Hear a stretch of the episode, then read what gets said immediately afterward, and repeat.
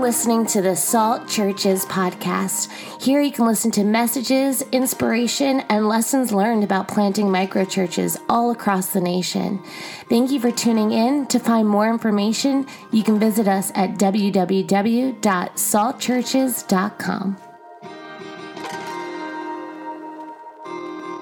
This podcast is brought to you today by Salt Church's founder, Jesse Green.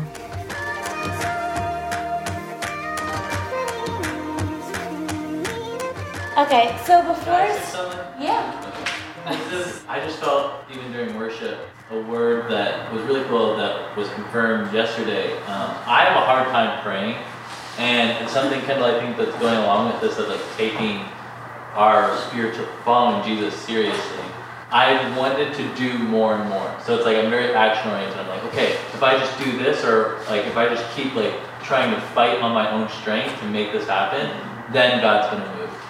And and something God has been convicting me of being like, when do you like actually start praying? Like when do you actually just like stop and pray and allow me to move through you? Mm-hmm. And so lately I've been praying for all I have a couple friends that are all getting married. David and Jack are one. Um, mm-hmm. but another one that are close on the verge of that is their their names are Juliet and Shane. And they've been on my heart and so I've been really trying to discipline myself in seeking out prayer as being the first thing I do in the morning. Mm-hmm. And and so every morning I've been trying to pray for the guys I'm discipling, for these couples. And the word that I got for Julia and Shane was joy. And I just, so I kept praying like joy over them. I don't know why, but I kept praying that. And I had dinner with them yesterday. And um, they were talking about their relationship. And I was like, okay, out of curiosity, like, have you guys been experiencing more joy? And they, they both laughed. They're just like, yeah, like, how did you know? Like, literally, this past week, we've experienced more joy than we've ever experienced. Yeah. And That's awesome. And it, for me, it was so much more of being like, I didn't, I didn't do anything. This has nothing to do Right. with like what I said to them or spoke to them, but like the discipline that took place was going to the Father and being like, I love these people, so I'm gonna go to you, Father, and trust that you are doing a good work. Mm-hmm. And so I just want to speak that over us of being like, I believe in this room there are people that are action oriented that desire to know the Father's heart, but the action actually happens when you are dependent on Him and when you seek Him out. So like, fight the fight like in the prayer room. Yeah. That's awesome. That actually goes perfect. Thank you. Oh Jesus. Um, yeah, so, well, I first just want to pray because we have um, a bunch of people from Orange are at a missions retreat this weekend. And what's really cool is they call them presidents or like the The leaders. Uh huh. Is that what they're called? So they have like three presidents in the missions organization, or a president, or whatever. There's Yeah, different. three presidents. Yeah, three presidents. And what's really cool is there was all these students that applied and were nominated to be leaders of this area in school, and every single leader is from Salt Churches, which is really awesome. And it actually became sort of an issue with some of the teachers a little bit because they were just weren't sure like were people being like like only choosing salt people? And the thing they were saying was like the love of jesus that these students have is undeniable. And i just love that and especially just seeing the transformation of a lot of these students lives in just a year. Yeah. like some of these people um, i mean they're night and day in a year and they're just radically like in love with jesus and so it's just so cool to see and so i just wanted to pray um, for them before we got started and then um, and then also just for shafiq because he really wanted to be here so And Jackie. and Jackie, yeah, and Jackie was sick tonight too. So, God, I just lift up everyone that couldn't be here tonight. And uh, I just pray that you give them opportunities to have an encounter with you that they could not even imagine, God. That they would right now at 7:14 p.m. experience your tangible presence wherever they are, Lord Jesus that they would feel your presence just fill the space that they're in and just all of a sudden be overwhelmed by the love that you have for them, God. And I just thank you that when we're not present or at a place that you can still move in us and among us, God. And so I just pray that you just do something miraculous in every single one of their situations. And any people that couldn't be here tonight, um, I pray that they just have an encounter with you. Um, that's just unbelievable, God. That like they have to talk about it because it's just so crazy. And so we just thank you, God, that you always give us um, more than we can imagine when we ask, God. And so we just bless them in Jesus' name. Amen. Amen. Amen. So um, I'm actually really excited to talk about what I'm talking about tonight. And this is like, it's not really like a preaching message.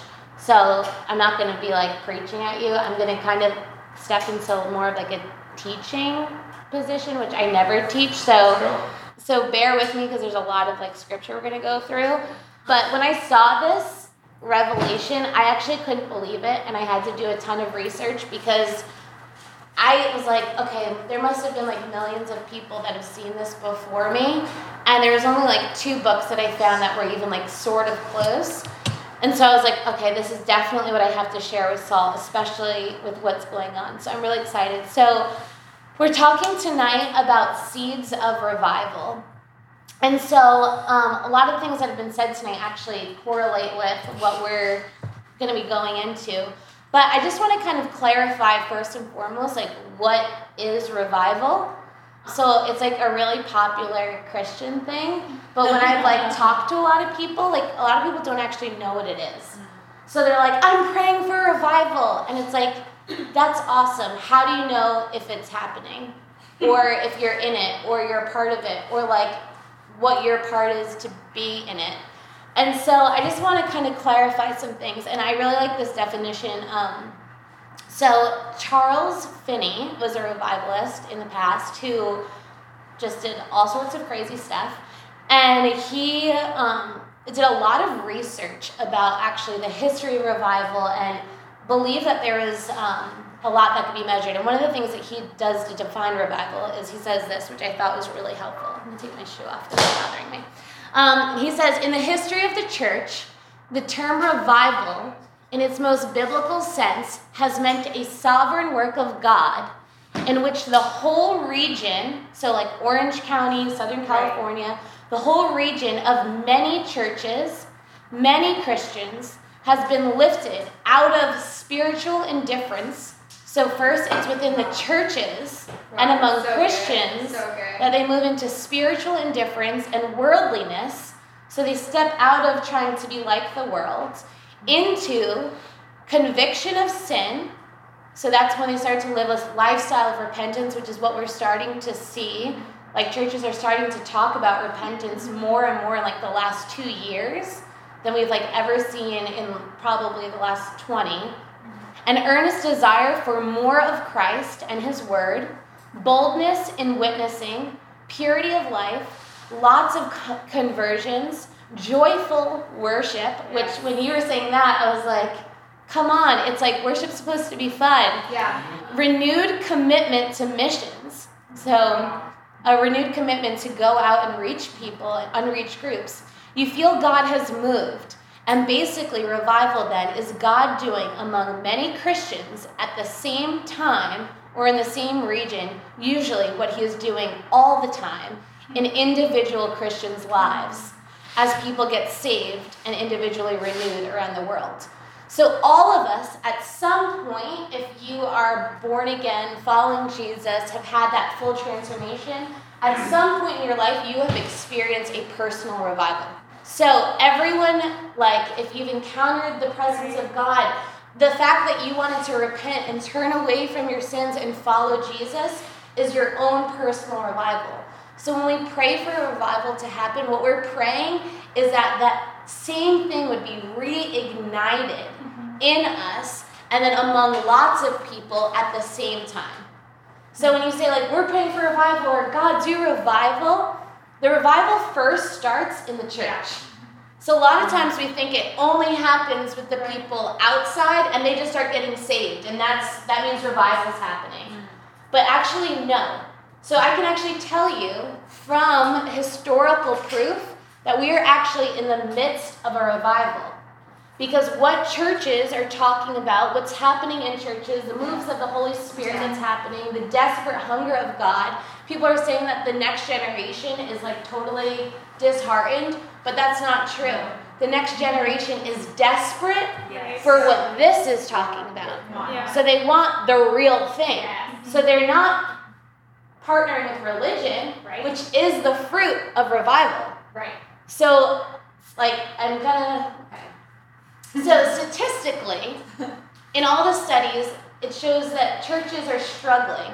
And so people think that Christianity is struggling and that God's not doing something great in America. But actually, this is a sign of revival. Yes. So it's actually good news that people are stepping out of religion Yes. and want the real thing. yes. And so we're seeing more people sign up for organizations like YWAM Yes. and organizations like Circuit Riders and Adventures in Missions and trying to get their practical, like hands on ministry experience because of the fruit of revival. And so all of those things and all of those signs are actually really encouraging because it means we're not crazy for the things that we're praying about. So I just wanted to quote some um, different revivalists and things, and just I thought these are just some cool quotes about revival, and I just want to share them. So it's God's quickening visitation of His people, touching their hearts and deepening His work of grace in their lives. That's J.I. Packer.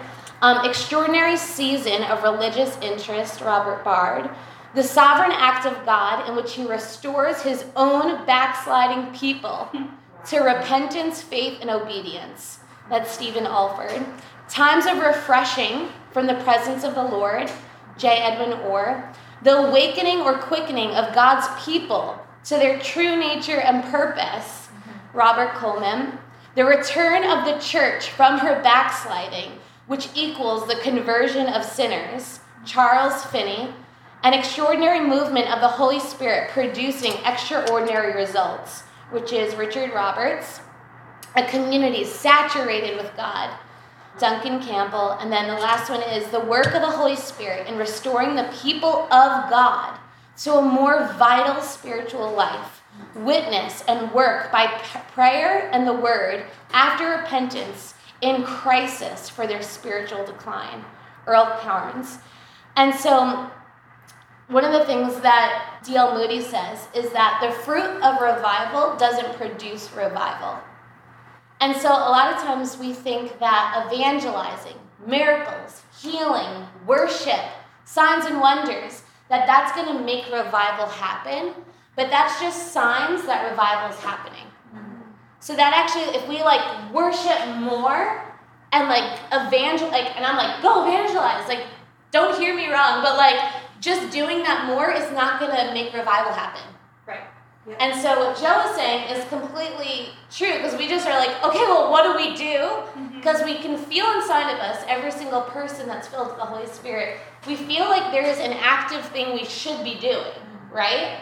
So, like, when we feel the stirring of revival, we feel like God's moving and we want to be in step with His Spirit, there's like a tension in our flesh, kind of, because we're like, okay, I want to partner with God and I know I should be doing something, and so I should just worship more.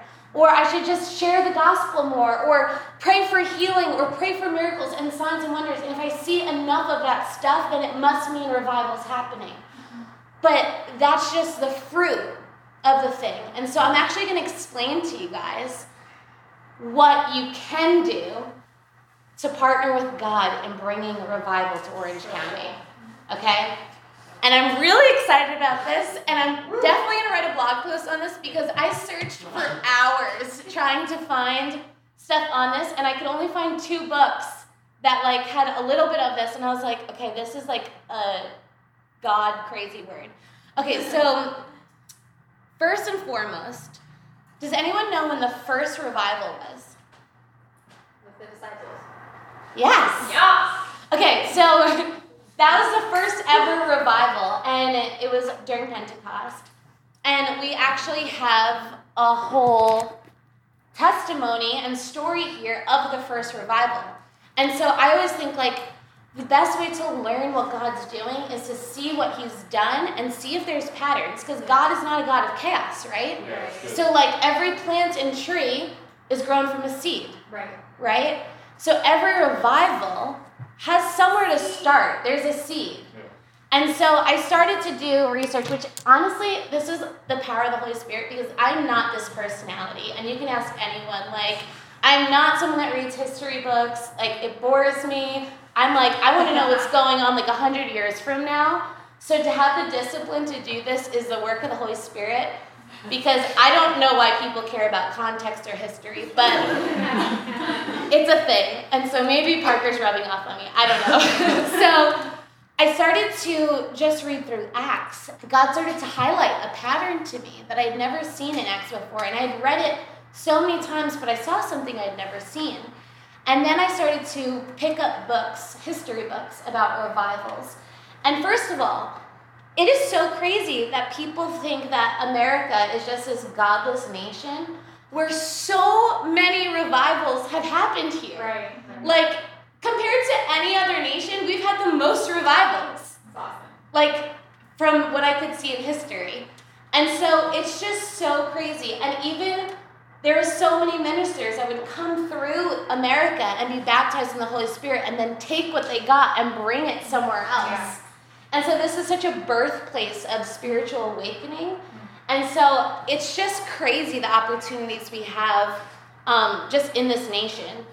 And so, yeah, so the first thing I saw in Acts, which is in literally every single revival I looked up, and I looked up 45 revivals that happened through America as well as Eastern Europe and all of Africa as well. So every single revival, every single one, has started in prayer.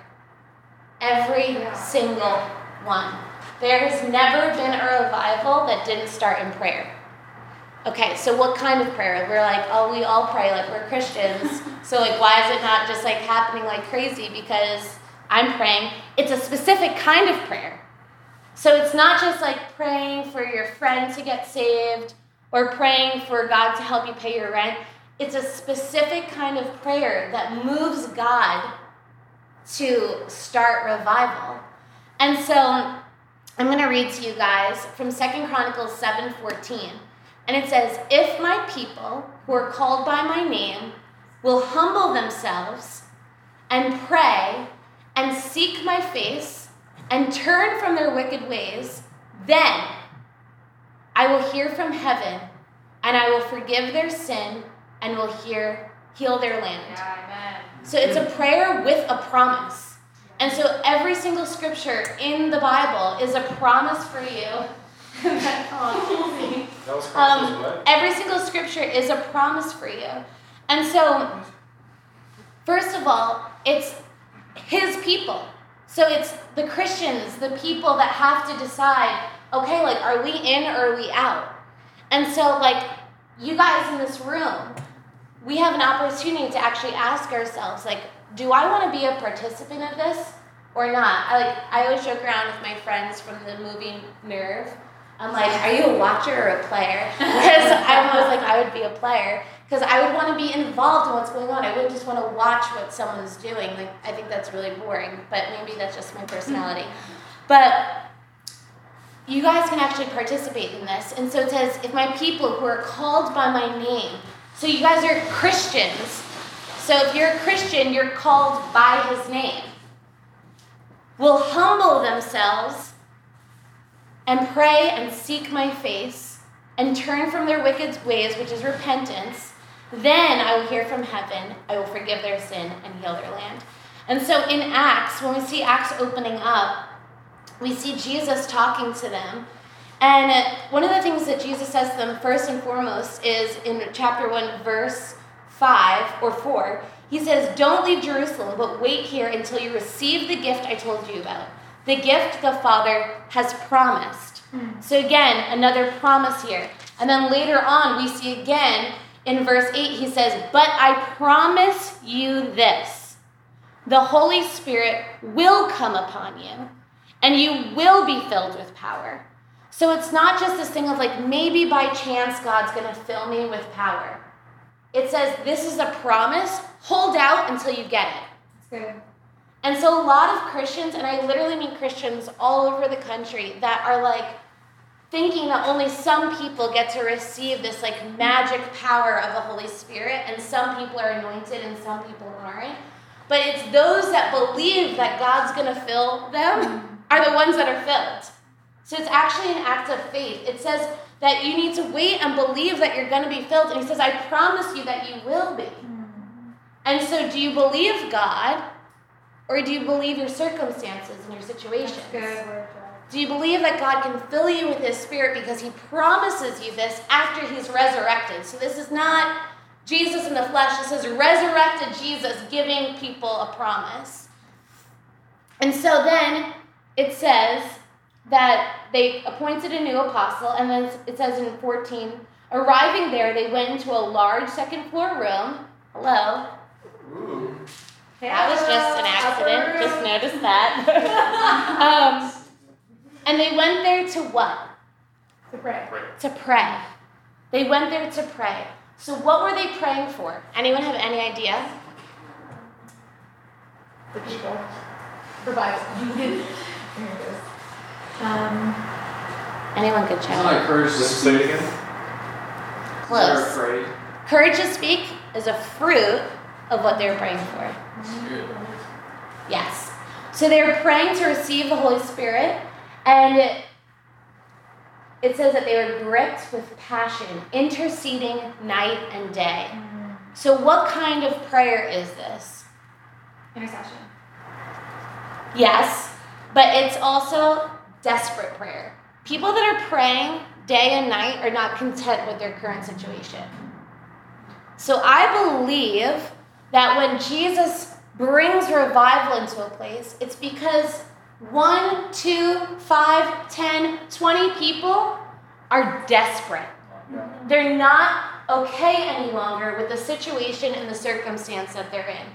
Every single revival, everyone, and you can look them all up, has desperate people praying. Hmm. Okay, so who's heard of the Azusa Street revival? Okay, it's like one of the most popular revivals in history, and it happened in Southern California.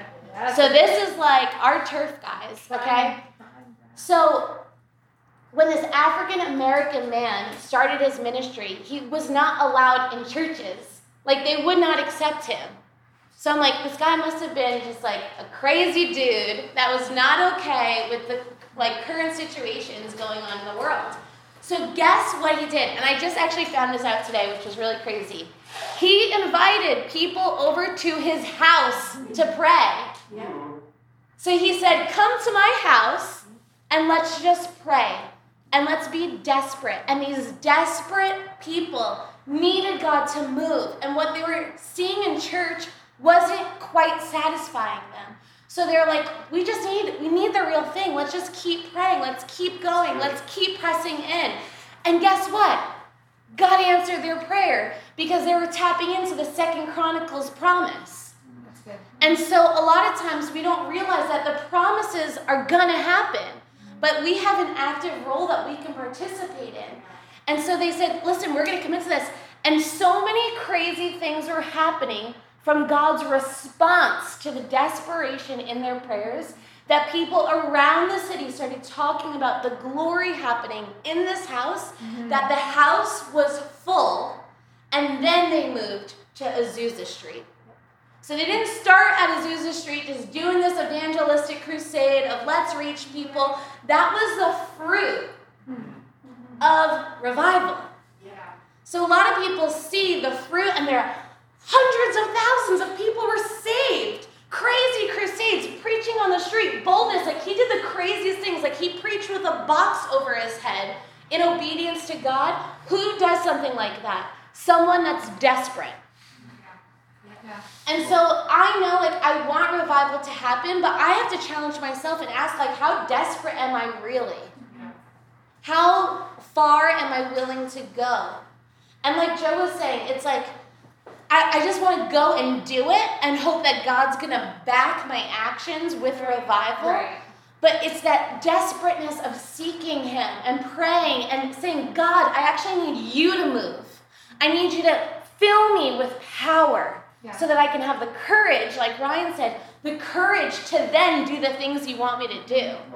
So, so many of us are trying to stir up this stuff inside of us that's the fruit of revival.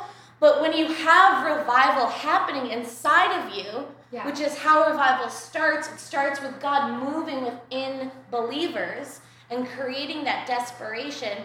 Then all of a sudden, it's easy to be a witness.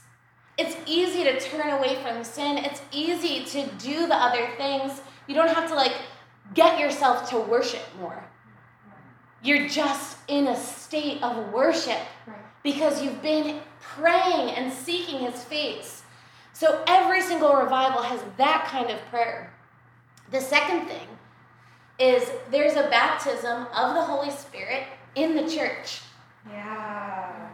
And so the Holy Spirit does something among the believers. So in Acts 1 7, oh no, wait, Acts 2 7, 2 4, it says, They were all filled and equipped with the Holy Spirit and were inspired to speak in tongues, empowered by the Spirit to speak in languages they had never learned. And so the Holy Spirit came down on every single person in that room. And it totally changed who these people were. And that's like a whole other message for like another time. But they they went from cowards to bold preachers and martyrs. So something significant happened and it wasn't just like let's muster up some faith and be good Christians. Like you don't deny Christ and then die for your faith because you just like mustered up enough courage. Right? Like all of us know like you you can't do that. And so something significant happened here. In every revival, we see that the desperation in prayer is met with that infilling of the Holy Spirit. And it's that power of the Spirit. It's the Spirit. So every Christian, if you're baptized, right, you're filled with the Holy Spirit. But you know there's a difference between being filled with the Holy Spirit and then the Spirit coming upon you to do Yeah. work. So there's two different things. So D.L. Moody has a book called Secret Power. And he spent years studying this difference because he really struggled, like many of us do, Yeah. where it's like, well, if I'm a Christian and I'm filled with the Holy Spirit, then like, why am I not seeing miracles everywhere I go? Or why am I not seeing like these crazy things or revival? But there's a difference between being filled with the Holy Spirit, which gives you the empowerment to follow Jesus. So, for you to turn away from sin and enter into righteousness and holiness, that's grace and that's a fil- fulfillment of the Holy Spirit working in your life. So, the fact that you can talk to God and even pray is because you're filled with the Holy Spirit. Mm-hmm. Okay? So, hearing from God is a fruit of being filled with the Holy Spirit. But changing regions is the Spirit falling upon you. And that's something different. And so the Holy Spirit falls upon people that are willing to be submitted and desperate for God to move, and they can't do it without Him. That's so good. Okay, so the next thing we see is preaching God's word with power. So Acts 2:14 it says Peter stood up with the 11 apostles and shouted to the crowd. And then he preaches his whole message, basically explaining the whole gospel, which if you haven't read it, just read it. It's a really long, really great sermon that's powerful, powerful enough to save 3,000 people. And so immediately when people are, receive that Holy Spirit, then they preach God's word. Okay, who else is seeing a increased hunger for the word of God in the churches? Yeah. Right? I'm talking to so many people, and people like actually like, want to learn God's word. Yeah. They like want to know. There's like this new hunger to not just be like taught from a stage, but they're like, okay, now I'm gonna go home and I'm gonna like read that and like learn how to do this, and I want to be discipled, and people going and listening to podcasts and like this, just hungry for the word of God. And so that's an awesome, amazing thing. And so when God moves in revival, there's a preaching of God's word. Okay, so now this is something that's exciting for you guys, but also challenging for some. But the people that are used in revival live a life of repentance. So it's not a moment of repentance. And the reason is, and like I, I'm trying to explain this. Okay, so when the word of God is preached and people hear it, when there is a revival happening, and we see this in Acts, it says they're cut to the heart, they're convicted of their sins, and they turn from their old life and enter into a new life. If you are not living that new life, you have no right to invite other people and challenge them to do it as well. Mm-hmm. Yeah. So every so you can maybe lead a few people to Jesus here and there, right? But so many people struggle with Christians because we can sometimes fake it. And it's not about being perfect, and this is what I tell everyone in Salt over and over and over again. I don't care if you mess up every single day of your life, as long as your heart is before God and you're saying, Search me, God. Yeah. Help me to live differently. Help me to not live this way. I don't want to drink all the time. Help me to live a new life. And so it's having that heart posture turned towards God. And so I believe that when we can live in a lifestyle of repentance, we're living out the fruit of that desperation. So if we're just in our house just praying all night for God to do something and then living in sin, it doesn't make sense. Yeah. Like the two worlds don't connect. And so it says in James, it says, don't be just hearers of the word, but what? Doers. Doers. Doers of the word.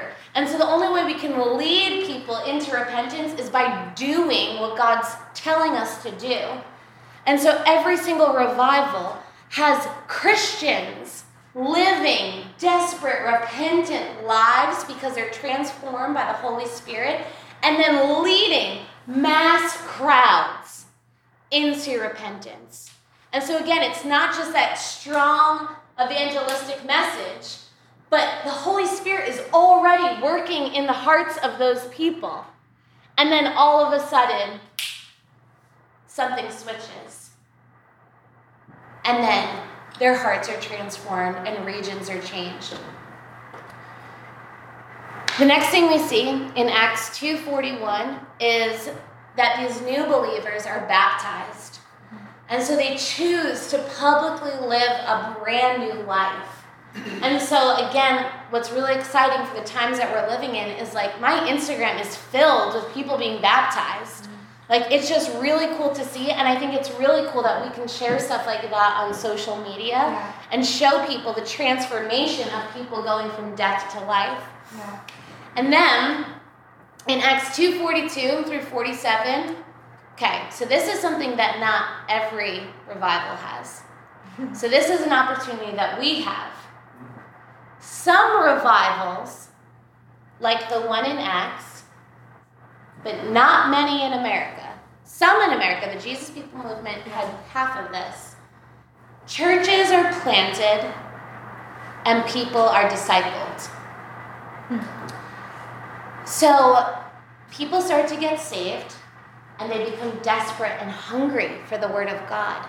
And they're not just convinced that they should be Christians, they have like a real desire to follow Jesus. And so you see in Acts, like it says that they devoted themselves to the apostles' teaching. Like they were desperate people that were led by desperate people, right? And it says they sold everything that they had.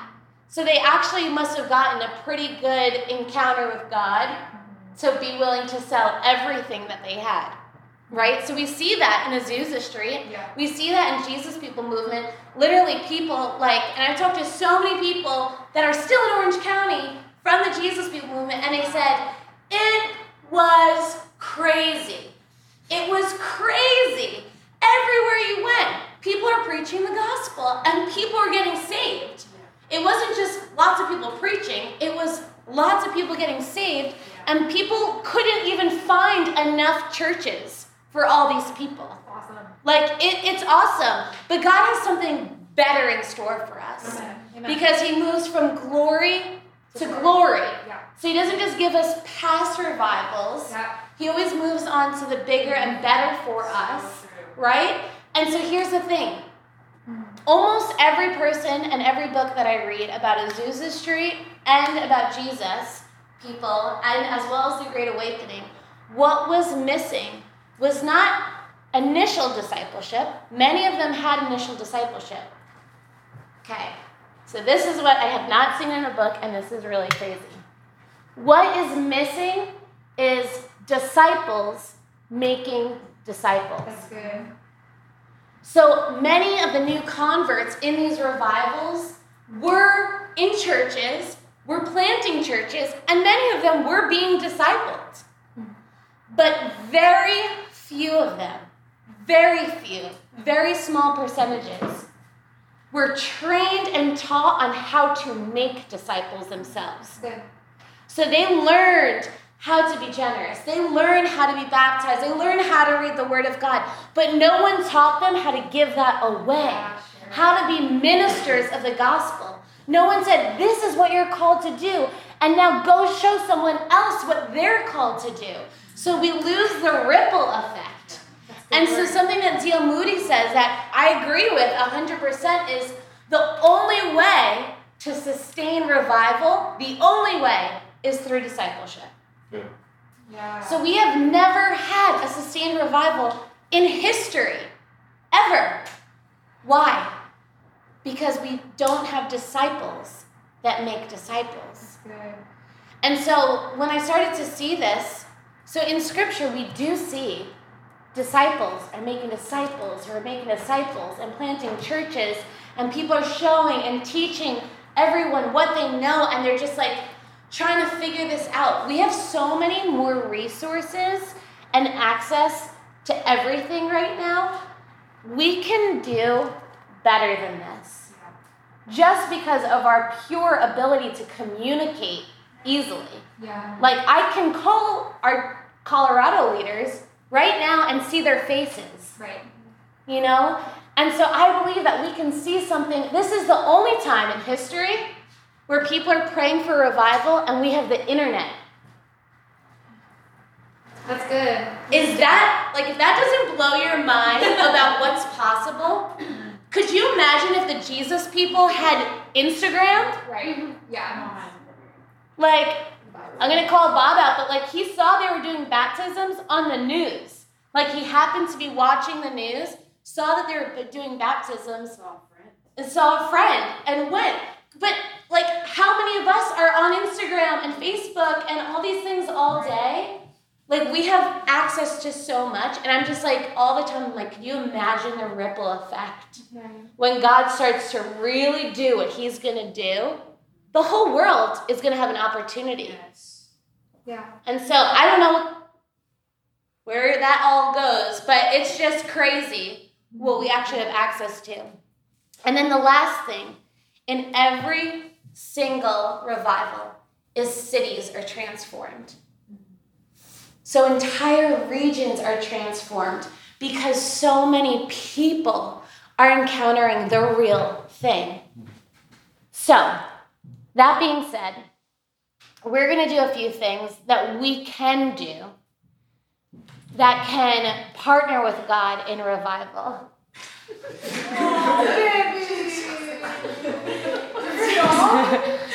Gypsy,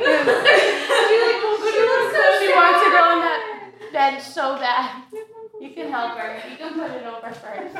Um, so there's some things that we're going to do practically to really help you because anyone that's been at salt or in salt for like five minutes knows like where you don't want to just like encourage you or get you hyped up and you're like god's gonna do a revival! Now i'm just gonna go home and that was like i'm really fired up about that.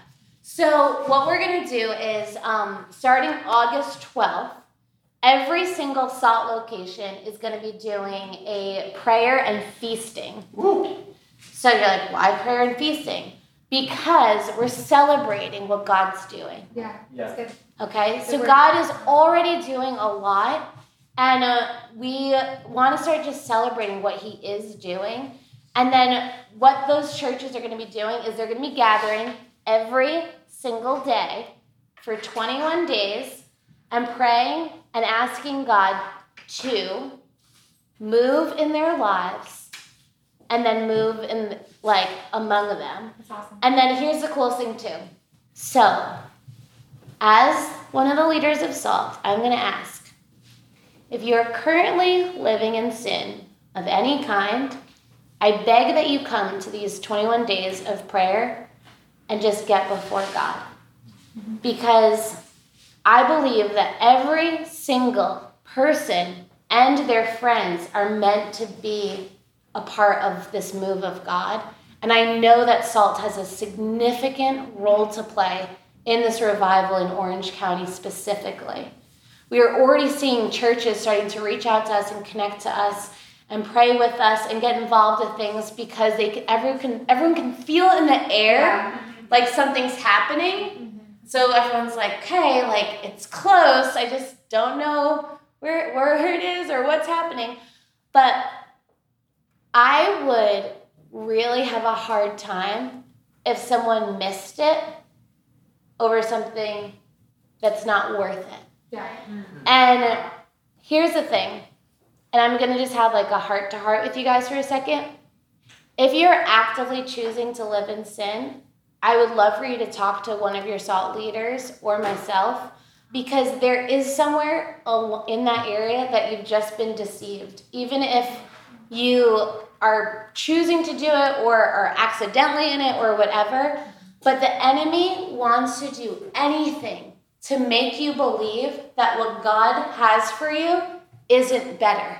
So good. Jess. And so I talk to Christians all the time, and they're like, Well, I'm nervous about following Jesus because that means that I have to give up all these things. And it's an inaccurate understanding of the heart of the Father. Yeah. So every time God asks us to give up something or surrender something, it's in exchange for something better. Amen. So, like, you exchange death for life every time. And so, there's just so many people that are choosing to live in sin and not receiving the full blessings of God. And uh, they don't know why. They're feeling confused. And a lot of times, it's just because we believed a lie somewhere that God's withholding from us. And I know for myself all the time, like when I was dating, I was telling Vic this this weekend. When I was dating, I just believed somewhere that like God did not love me and didn't care about the desires of my heart, and so I had to take matters into my own hands. Yeah. Yeah. And so, if you can believe what God actually says about you and thinks about you and wants to do in you and delights over you during these 21 days of prayer, then you can become desperate to pray for revival Amen. because you trust God. That's good. So if you're actively sinning, there's somewhere in there that you don't trust God. And like, I don't want you to come to like another all salt next month and still not have the relationship with Jesus or just have the surface thing. So talk to your leaders, talk to us, and there's no judgment. Like all of you guys know. I mean, I've told like all my crazy stuff all over the internet. There's like no judgment whatsoever. Like it's a process, but we're in the process with you.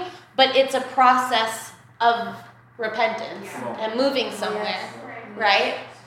So, and then the second thing before I have Vic come up is um, if you are not like committed to a group of people in your church and they don't know you or know anything about you or you're not getting discipleship, immediately get into discipleship. Because Parker and I have been praying a ton and we've talked to like other leaders of other churches. There is an urgency to make disciples right now Yeah. because all of these new people that we're praying to get saved need to be discipled. Yeah. So that means Christians need to be ready to take on disciples, and then their disciples need to be ready to take on disciples who need to take on disciples who need to take disciples. So if there's someone in Salt who's not in discipleship, it's time to get in Yes. because we actually need you Yes. for what's going to be happening. Okay? Yeah. All right, so let me just pray and then I'm going to have Vic explain um, what's going on in September too. So, Holy Spirit, I just thank you. I thank you that a revival is not this crazy mystery, that it's just a response and it's just a promise. God, that you'll move among us and move in our land and you'll fill us and overflow us with your love and your power, God, if we would just choose you over the ways of the world and over lukewarm Christianity and over backsliding and all the stupid things that we get caught up in, God. I pray that you would give us tonight as we're sleeping just fresh vision and revelation of the crazy amount of love that you have for us. Yes, It's a love that does everything for us so that we can do everything. Yes. And so, God, I thank you that you died on the cross for us. But more importantly, I thank you that you rose again. Yes. And I thank you that you gave us your spirit so that we could have a relationship with God, that we can talk to you. Like, that is crazy, that we can talk to God. And so I pray right now for every single member of SALT, for people that are not members of SALT, for every single friend of a friend of a friend of a SALT member, that they would feel this urgency and desperation to find you in the secret place, God. And they would spend time with you and know you and allow you to search their hearts, God. And then they would gather together as a desperate group of people that say, I don't want anything else Yes, but Jesus and his kingdom here on earth. That is all I want. That is all I want. If there's anything else that I want that's not that, take it away, God, so that I could just desire you and see your kingdom come. And God, I pray that every single one of us would get to participate in the crazy thing that you're doing in California, in America, and across the world, God. And that Instagram will not be able to handle the stories of radical, Yes, crazy conversions. Mm-hmm. The dirtiest, lowly people that are the furthest from you coming into a relationship with you. And so, God, we're so excited. And we're so humble that we get to actually be on this side of it. Yeah. It's so cool that we can Thank pray Lord. for this. Thank you. I thank you for saving us, God. Thank you. And so, Jesus, I just ask that you just continue to speak to us and fill us with your love. In Jesus' name, amen. Amen. Amen.